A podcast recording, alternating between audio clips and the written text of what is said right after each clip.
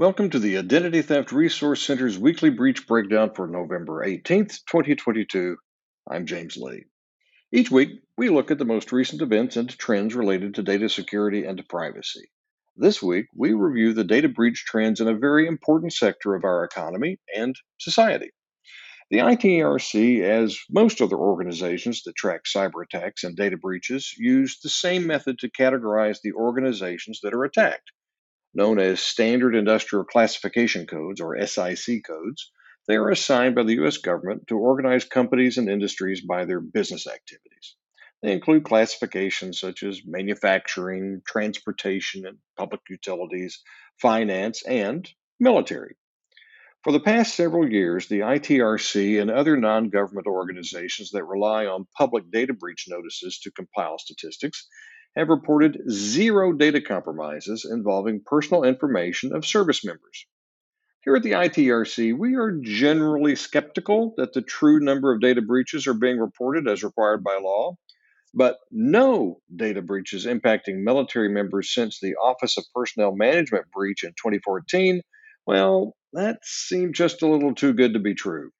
Well, now, the Government Accountability Office, the GAO, has agreed in a report published this week that says there were 1,891 data breaches in 2021 that involved the personally identifiable information, or PII, of service members or civilian contractors working for the Department of Defense. By comparison, the ITRC reported a record high number of breaches in all sectors during 2021 1,862 data compromises. So, to state the obvious, the GAO report figure is more than all non military data compromises in 2021 combined. The GAO goes on to report the DoD has established a process for determining whether to notify individuals of a breach of their PII. This process includes conducting a risk assessment that considers three factors the nature and sensitivity of the PII, likelihood of access to and use of the PII, and the type of the breach. However, the DoD has not consistently documented the notifications of people impacted by the breaches because officials say notifications are often made verbally or by email, and there's no record that is being retained. The GAO warns that without documenting the notification, the DoD cannot verify that people are informed about the breach. There are two bits of good news in the GAO report, though. The number of cyber incidents tracked by the Pentagon has dropped steadily since 2015 because of successful defense efforts. And there are plans to implement a new system in 2023 to track and alert military members of any PII compromise.